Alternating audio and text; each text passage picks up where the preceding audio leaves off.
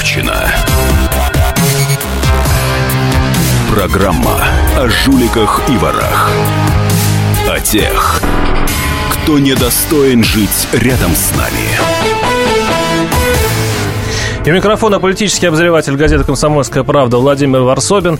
А, программа новая. Здесь всего лишь четвертая, по-моему, пятая передача. И я все время боялся, что а, не хватит мне тем на неделю. Ну, даже вот что такое случится должно быть за неделю, чтобы была красивая тема для того, чтобы а, ее рассмотреть и чтобы было интересно. Но, как показала практика, каждую неделю в России случается такое, что даже иногда и программы не хватает.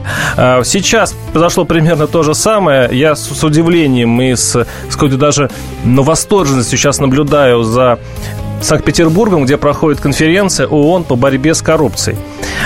Начнем с того, что она обошлась российскому государству в 457 миллионов рублей. Ну, это так, полмиллиарда рублей для того, чтобы э, собрать э, представительный форум и обсудить. Также мне стало интересно, когда, э, точнее, послушать, когда э, глава администрации президента Российской Федерации Сергей Иванов высказал вот две совершенно парадоксальные вещи. Я не могу их связать вместе. Может, у нас получится.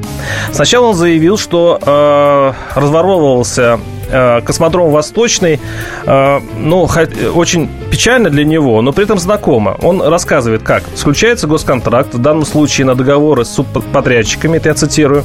Субподрядчик складывается, приказывает долго жить, денежки тю-тю, опять же цитирую, головка бобо, все друг на друга жалуются, но деньги пропали, а работа не выполнена.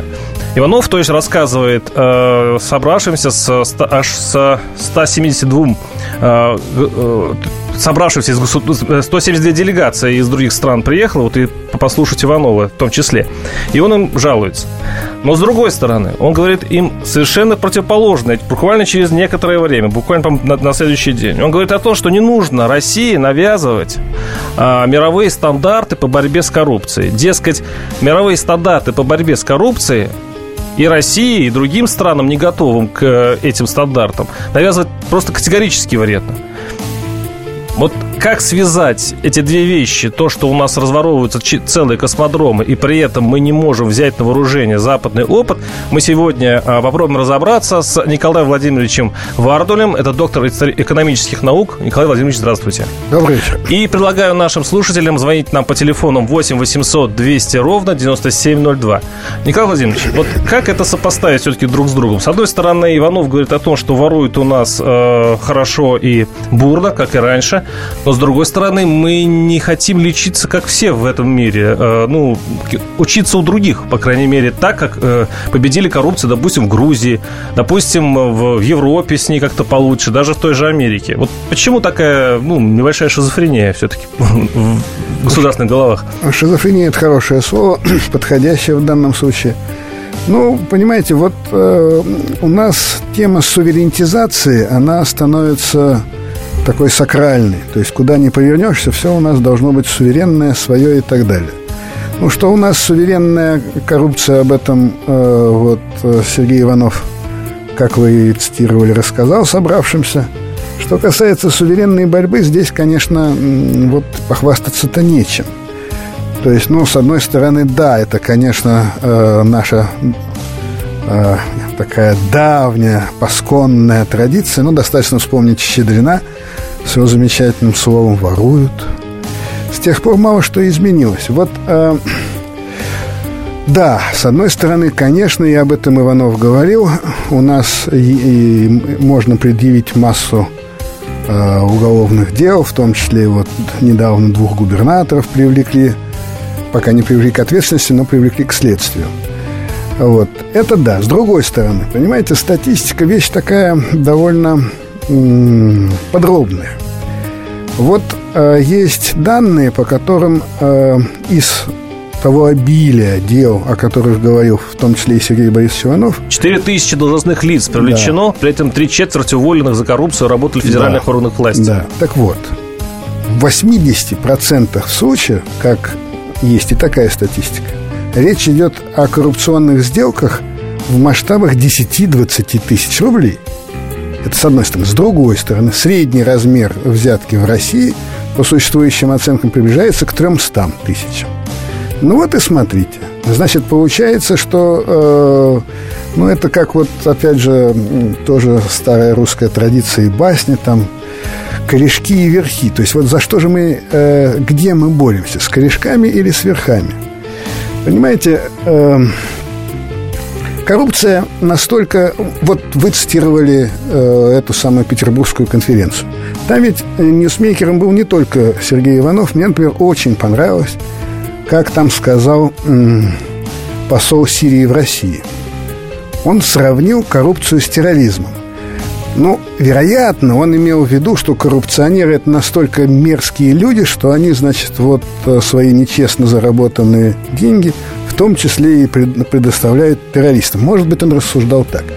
А по мне, вот сама постановка, что ущерб, который наносится обществу терроризмом и коррупцией, можно взвесить на одних и тех же весах, это дорогого стоит. Ну, посмотрите сами – Значит, террористы, они дезориентируют жизнь общества.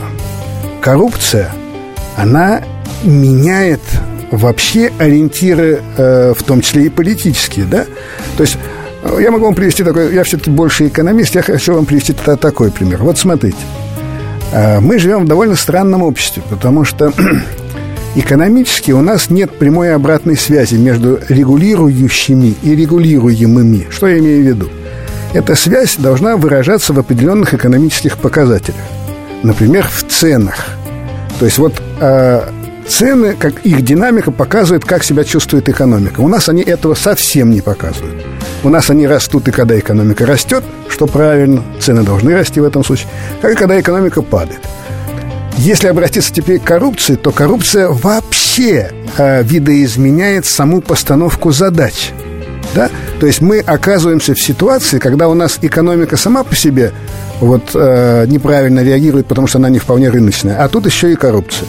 То есть мы живем в королевстве кривых зеркал. Да. А у нас остается буквально чуть-чуть до рекламы. Ну что ж, зато прошли экономический ликбез. А я напоминаю, наши телефоны 8 800 200 ровно 9702. Но вопрос, почему все-таки мы не хотим брать на вооружение западный опыт в борьбе с, нынешней, с нашей коррупцией, остается открытым. Мы этот э, вопрос э, будем говорить во второй... Э, о нем будем говорить в следующей части передачи. Еще раз наши телефоны 8 800 200 ровно 9702. Оставайтесь с нами. Меня зовут Александр Яковлев. Меня зовут Евгений Арсюхин. У нас есть к вам убедительная просьба. Ни в коем случае не включайте радио «Комсомольская, правда». Понедельник в 6 вечера. Но если вы все-таки решитесь это сделать, то вы услышите.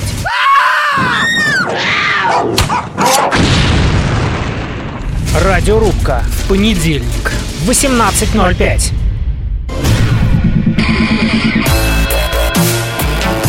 Ржавчина. Программа о жуликах и ворах. О тех, кто недостоин жить рядом с нами. А, у микрофона политический обозреватель газеты «Комсомольская правда» Владимир Варсобин. Докладываю вам а, новые сводки, от, а, новые сводки антикоррупционного фронта. А, как борются у нас в России с коррупцией? 457 э, миллионов рублей потрачено на конференцию а, ООН против коррупции, которая сейчас проходит в Санкт-Петербурге.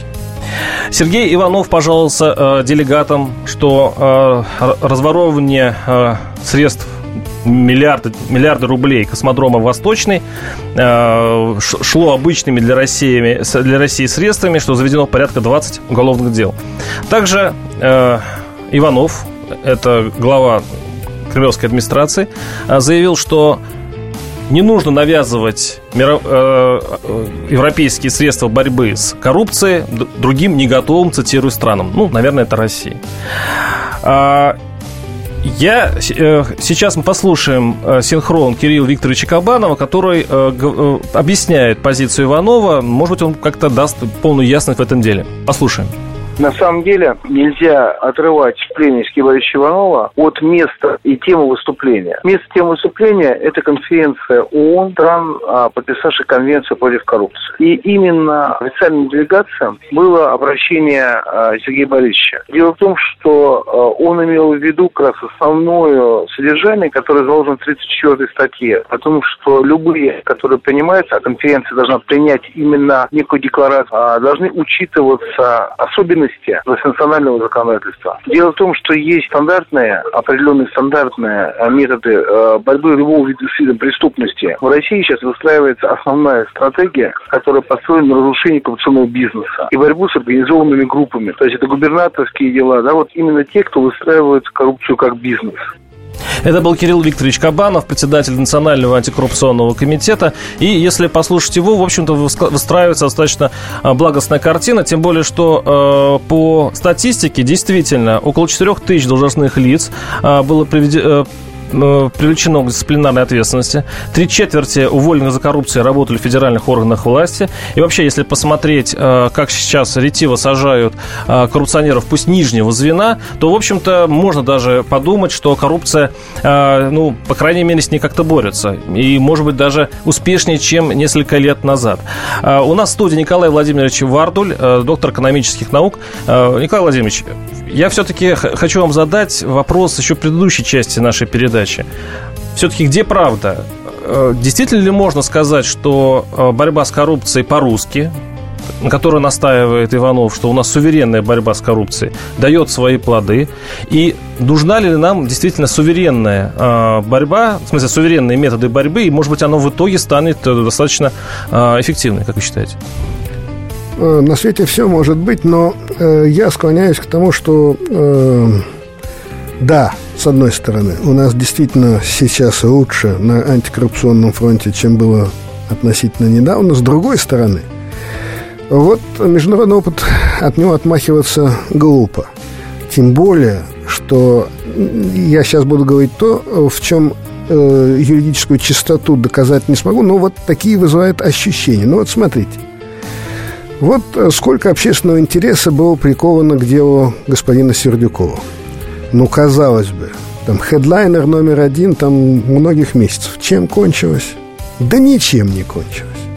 Да ничем не кончилось, к тому же господин Сердюков остался на, на госслужбе. О чем это говорит? Вы знаете, я не знаю, о чем это говорит. Может быть, ни о чем не говорит. Может быть, вот так просто совпало. А может быть, это говорит о выборочности. О выборочности борьбы с коррупцией. Вот те или иные губернаторы, которые попались, они, значит, не входят в определенный клан. Поэтому с ними борются. Сердюков оказался вот в таком, э, в группе не аутсайдеров. наверное. Да, и он, значит, вот он блестяще продолжает трудиться на государственной же службе. Надо сказать, что Иванов прокомментировал его назначение. Он сказал, что, э, как я понимаю, ни у прокуратуры, ни тем более у судебных органов никаких претензий к Сердюкову нет.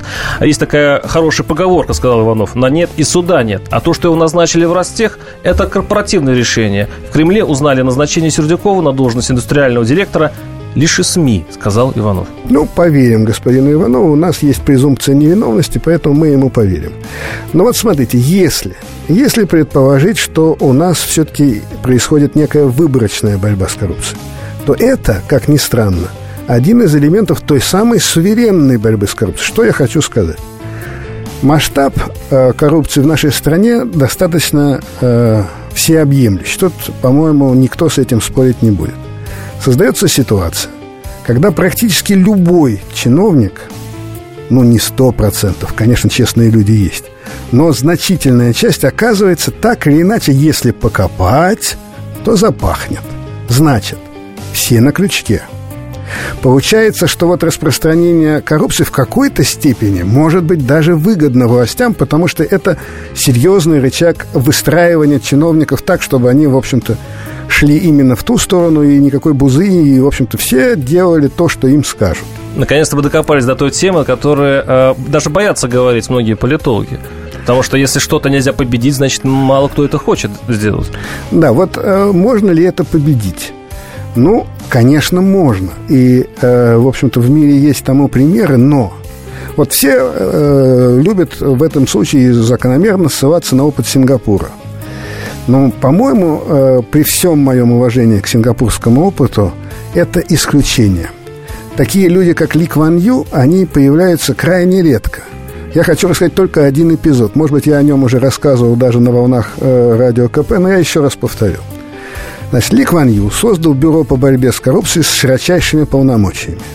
Насколько самостоятельно было это бюро, вот один факт, о котором сам Ли Кван Ю пишет в своей книге. Наступил момент, когда это бюро выдвинуло объединение в коррупции к жене Ли Кван Ю угу. и к его сыну. Значит, основания были такие.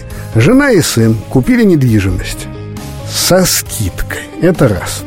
А компания, которая продавала недвижимость, был тоже родственник Ли Кван Ю. И вот вам состав преступления. Значит, вот теперь давайте внимательно э, посмотрим, как отнесся Ли Кван Ю. Ну, при э, э, разного рода других э, руководителях, э, вероятно, такого дела не возникло бы никогда, а в Сингапуре оно не только возникло, но и Ли Кван Ю настоял на том, чтобы дело рассматривалось даже не в суде. Суд – это вот равная борьба, да? Обвинение, а, защита. Был, да? Нет, рассматривался в парламенте. Почему? Угу. Ну, потому что, хотя Ли Кван Ю 30 лет был во главе Сингапура, но парламент в этой стране был, и оппозиция была. То есть он хотел, чтобы с этим делом разобрались его политические и противники. Какой, какой был приговор? Приговор был э, тот, что это была общая практика в тот момент. И главное, что оппозиционеры согласились с тем, что никакой коррупции не было. 8 800 200 ровно 9702. Алекс... Александр, слушаем вас. Здравствуйте. Добрый вечер. Я хочу сказать, есть другая русская пословица. Громче всех держите вора, са... кричит сам вор. Понимаете? Э, больше всех говорят о коррупции сами коррупционеры. А теперь вы э, видели, э, чтобы эффективно вели борьбу коррупционеры против себя. Я предлагаю другой вариант. Внести в Думу, узаконить эту коррупцию. Каким образом? В уголовный кодекс ввести прескурант. Статья такая-то, столько-то тысяч долларов статья такая, столько тысяч долларов. То есть уже законить, чтобы, так сказать, проблем уже не стояло. Почему? Потому что если не хочешь, так сказать, э, не можешь вести борьбу, возглавь или узаконь эту коррупцию. Спасибо. Ну, очень популярная точка зрения. Ну, вот как ни странно, это звучит, конечно, как юмор, но на самом деле, вот э, в начале 90-х, когда Гавриил Харитонович был мэром города Москвы, он серьезно предлагал э, в доходы чиновников – включить определенный процент от тех коммерческих сделок, которые они так или иначе проходят через их руки. То есть он и хотел вот то, что предлагает наш слушатель. Он хотел частично узаконить фактически коррупцию. Но я не думаю, что это эффективный путь борьбы, хотя ну, я понимаю, что э, э, вот именно это своеобразие, некая суверенность имел в виду Иванов. А давайте представим, что э, мы... Это своеобразие называется воровством. С воровством надо бороться. Но же... Это не своеобразие, это преступление. Но вы... С преступлением мириться нельзя. Подождите, но даже ваши коллеги-экономисты говорят о том, что коррупция в умеренном количестве это не как, как ну, смазка да. для экономического механизма, что она, в принципе, нужна ну, в, в гомеопатических да, да, да, да, дозах. Да-да-да. А алкоголь в мелких дозах полезен полезен в любых количествах. Это мы знаем. Это мы знаем.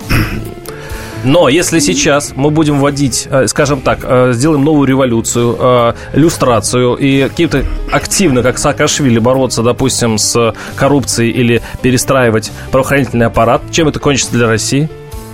Коротко у нас... А хотите, первый... я вам скажу, чем кончится сегодняшняя ситуация для России? Значит, смотрите. Коррупция – это довольно а, обоюдоострое политическое оружие. Николай Владимирович, Николай, я э, вас перебью. Давайте это оставим на следующую часть нашей передачи. Остается буквально 10 секунд. 8 800 200 ровно 9702. А, присоединяйтесь к нашему разговору. А о том, что будет с нашей страной, если мы не будем бороться с коррупцией, вы услышите через несколько минут. Как не пропустить важные новости? Установите на свой смартфон приложение «Радио Комсомольская правда». Слушайте в любой точке мира. Актуальные новости, интервью, профессиональные комментарии. Удобное приложение для важной информации. Доступны версии для iOS и Android. Радио «Комсомольская правда». В вашем мобильном.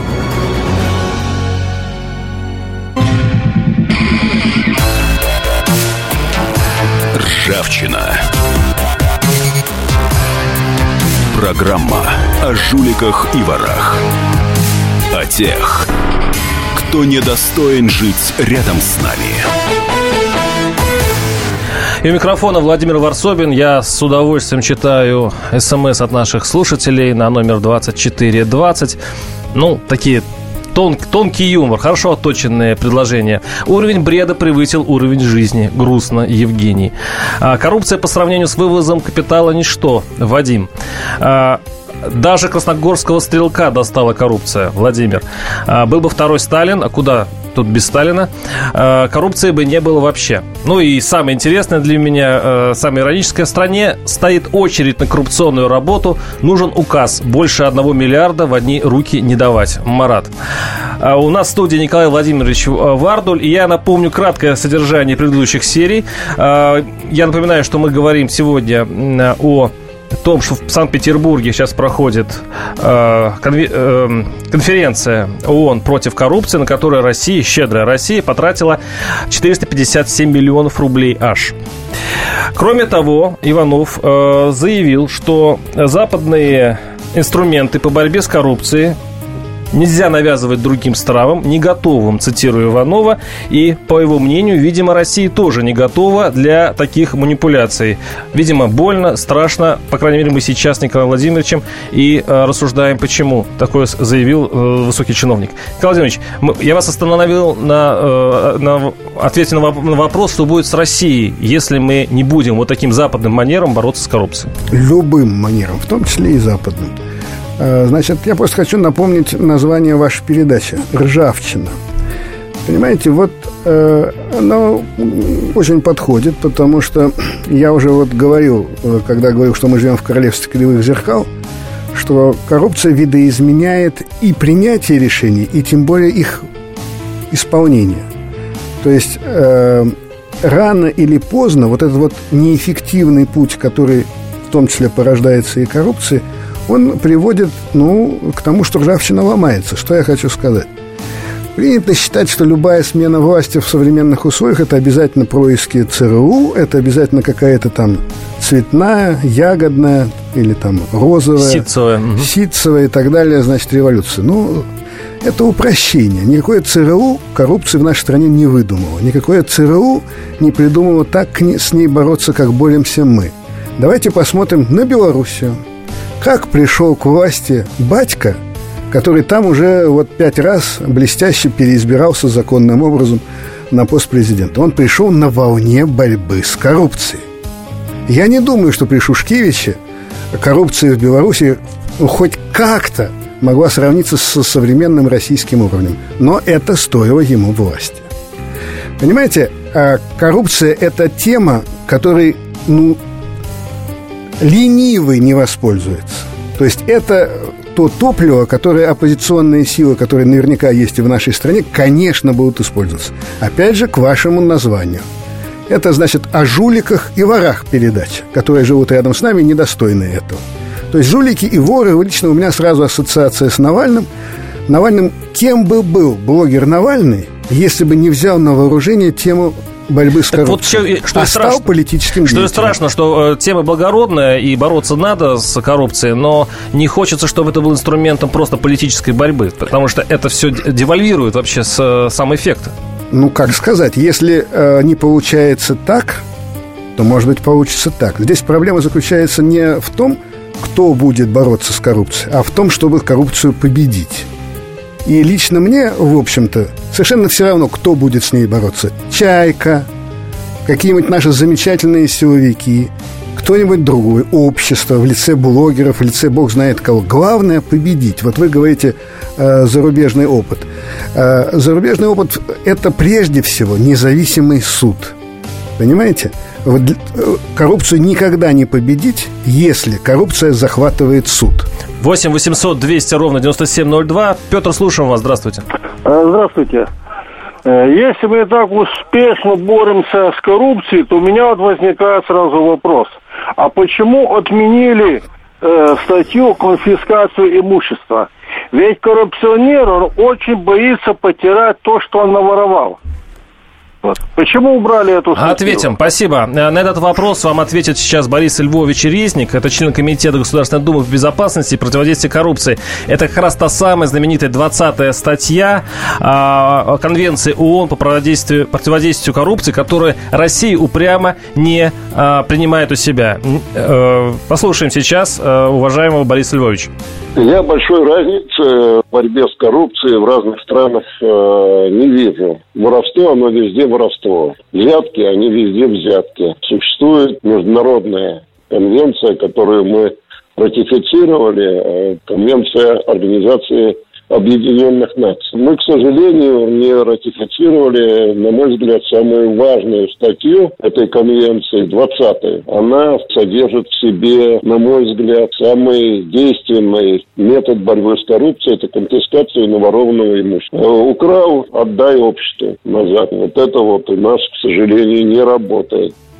Это был э, Борис Резник, член Комитета Государственной Думы по безопасности и против- и противодействию коррупции. Ну, если честно, он не ответил, конечно, на вопрос, но он его снова поставил. Это вопросу, по-моему, лет, не знаю, 10. А наша государственная власть почему-то не хочет э, ратифицировать э, вот эту 20-ю статью, которая напрямую связывает уголовное преследование с незаконно нажитым имуществом. Если человек не может, чиновник не может э, ответить на вопрос, откуда взе- э, взялась вилла, машина и счета, он попадает под уголовный кодекс, и это срок.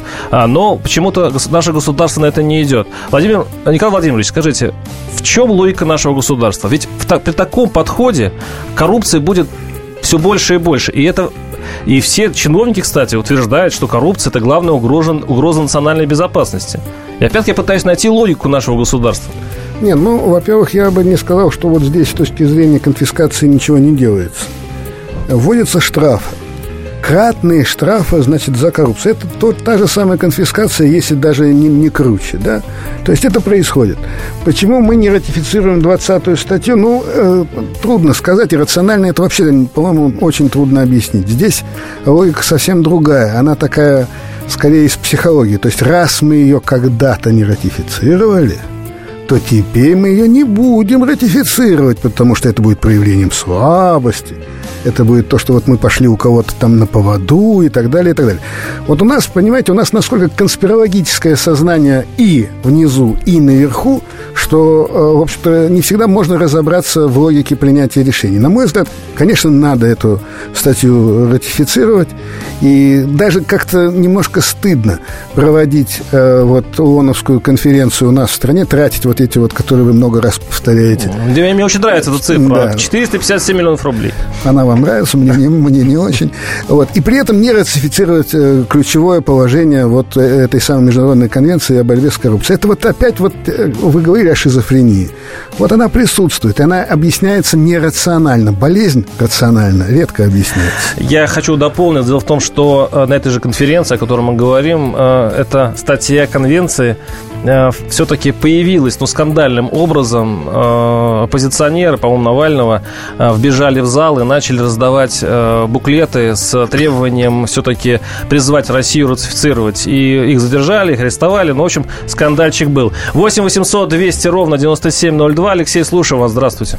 А, Здравствуйте. Вот последние несколько лет у нас огромное количество возводимого на дачных участках жилья, там трех-четырехэтажные дома, которые, э, ну, как регистрировались как коттеджи, а по факту были многоквартирными, посносили.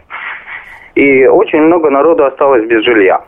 Так вот, почему же, опять же, предыдущему дозвонившемуся надо ратифицировать вот эту вот статью, и, и вот всех по цепочке, от застройщика до всех тех, кто выдавал разрешение на это строительство, все их имущество изъять в пользу тех людей, которые лишились жилья по их вине. Спасибо. Ну, у нас, по-моему, так э, перед 17 годом всегда бывает. Раз в сто лет э, приходит народу мысль, а давайте мы все э, отнимем и поделим. До 17 года осталось э, меньше двух лет. Так, не будем нагнетать. Нет, это на календарь давайте посмотрим. Ну, Сейчас вообще, он, да, так что... Сейчас 15-й. Да, до 17 осталось чуть-чуть. А, но продолжим эту веселую, мрачную тему э, через несколько минут. Сейчас у нас реклама и новости. Напоминаю, наши телефоны 8 800 200 ровно 9702. Присоединяйтесь, звоните, высказывайте свою точку зрения. Услышимся через, через две минуты, я повторяю. Оставайтесь с нами. Все проблемы ему по колено. И по пояс любые критики. По плечу разговоры с теми, кто по локоть увяз в политике. Политика в России – это не только скучные речи и предсказуемые выборы. Политика в России – это еще и яркое шоу. Это и схватка не только идеологии платформ, но и характеров и личностей. И потому программа о политике должна быть бескомпромиссной и жесткой, потому что веду ее я, Александр Гришин, политический обозреватель «Комсомольской правды». Политическое шоу «Руки по локоть» с Александром Гришиным. Слушайте каждый вторник в 16.05 по московскому времени. Ржавчина. Программа о жуликах и ворах. О тех, кто недостоин жить рядом с нами. Все-таки это, конечно, ужасно, что э, такая заставка соседствует с тем, что э, мы обсуждаем э, мирную конференцию ООН против коррупции, которая происходила в Санкт-Петербурге. У микрофона Владимир Варсобин и э, в студии Николай Владимирович Вардуль. Э, мы остановились на том, что наши слушатели вообще посоветовали э, нашему государству отнять у коррупционеров э, виллы, машины, все имущество и раздать бедным. В общем, вот, э, вот это ощущение какого-то напряжения социального э, ну, чувствуется даже в эфире. Но интересно, что в ЦИОМ показывают совершенно другие цифры. 48% а, э, тех, кто, кого э, опросили социологи, считают, что ведется борьба с коррупцией, и они видят что это происходит. 46% не замечает, но уже заметьте, большинство замечает. А, кроме того, есть посадки конкретных губернаторов. Кроме того, как отчитываются наши а, государственные органы, возвращаются неправедным образом нажитые капиталы из-за границы, из Местева, например, известный случай, а, бывшего министра финансов Подмосковья, тоже громкая, громкая история, какие-то деньги э, были возвращены. То есть, в общем-то, не так все плохо. А, Николай Владимирович, как вы считаете все-таки, при всем при том, что наш, наше государство выглядит достаточно мощным, ну, то есть, по крайней мере, э, рейтинг Владимира Владимировича, ну, запредельный.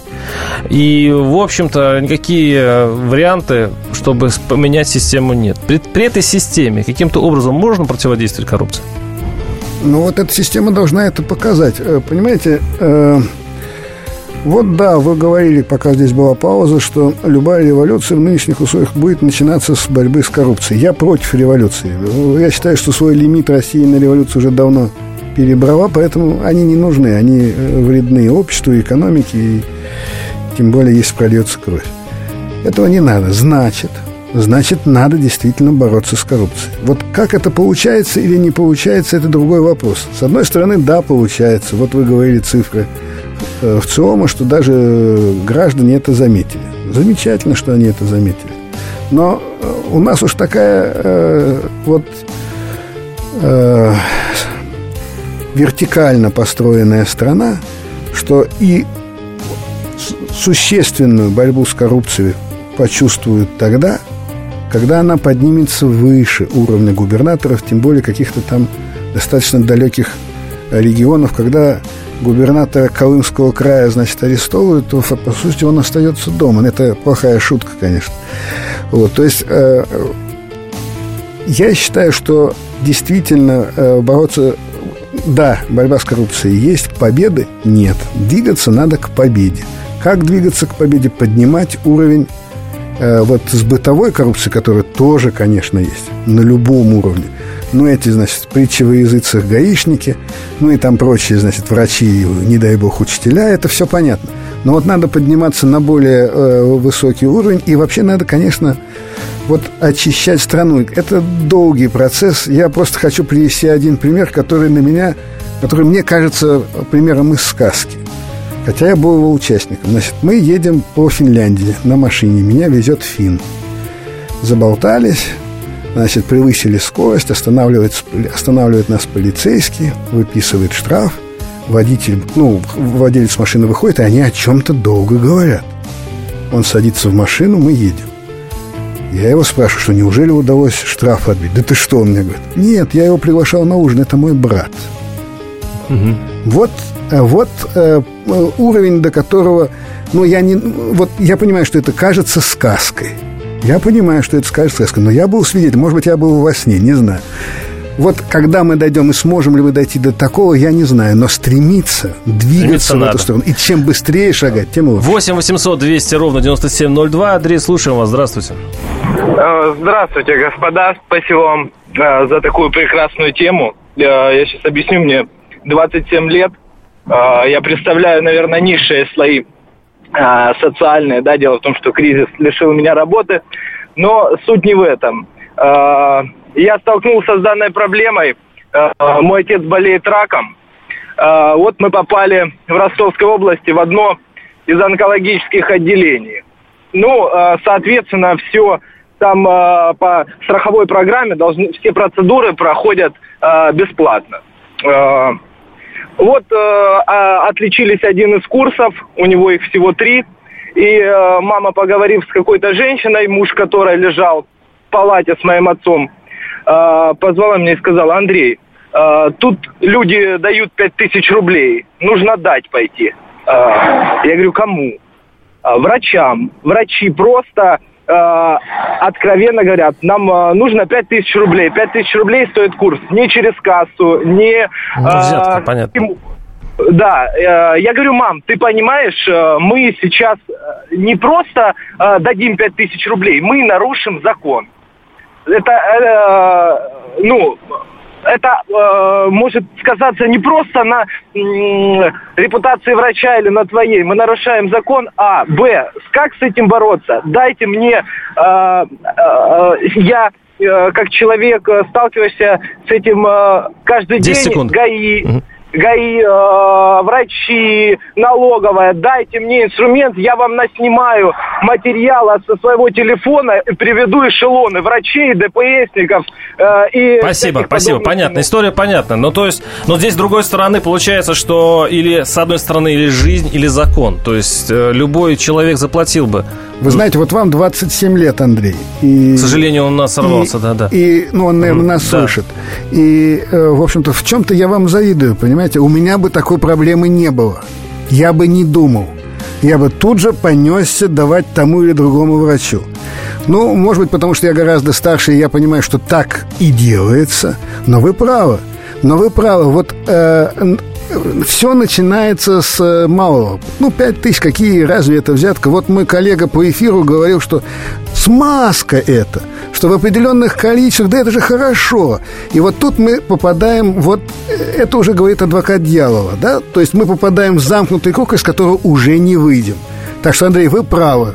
И, в общем-то, хотя это очень грустный пример, но вы правы. И на самом деле вот эта нетерпимость коррупции, она чисто такая, как будто вот а, нервное. Это, то есть, когда э, чувство брезгливости есть, если в народе э, возникнет эта брезгливость коррупции, то я думаю, что страна станет, станет здоровой и станет примерно такой же, как многие очистившиеся от воровства.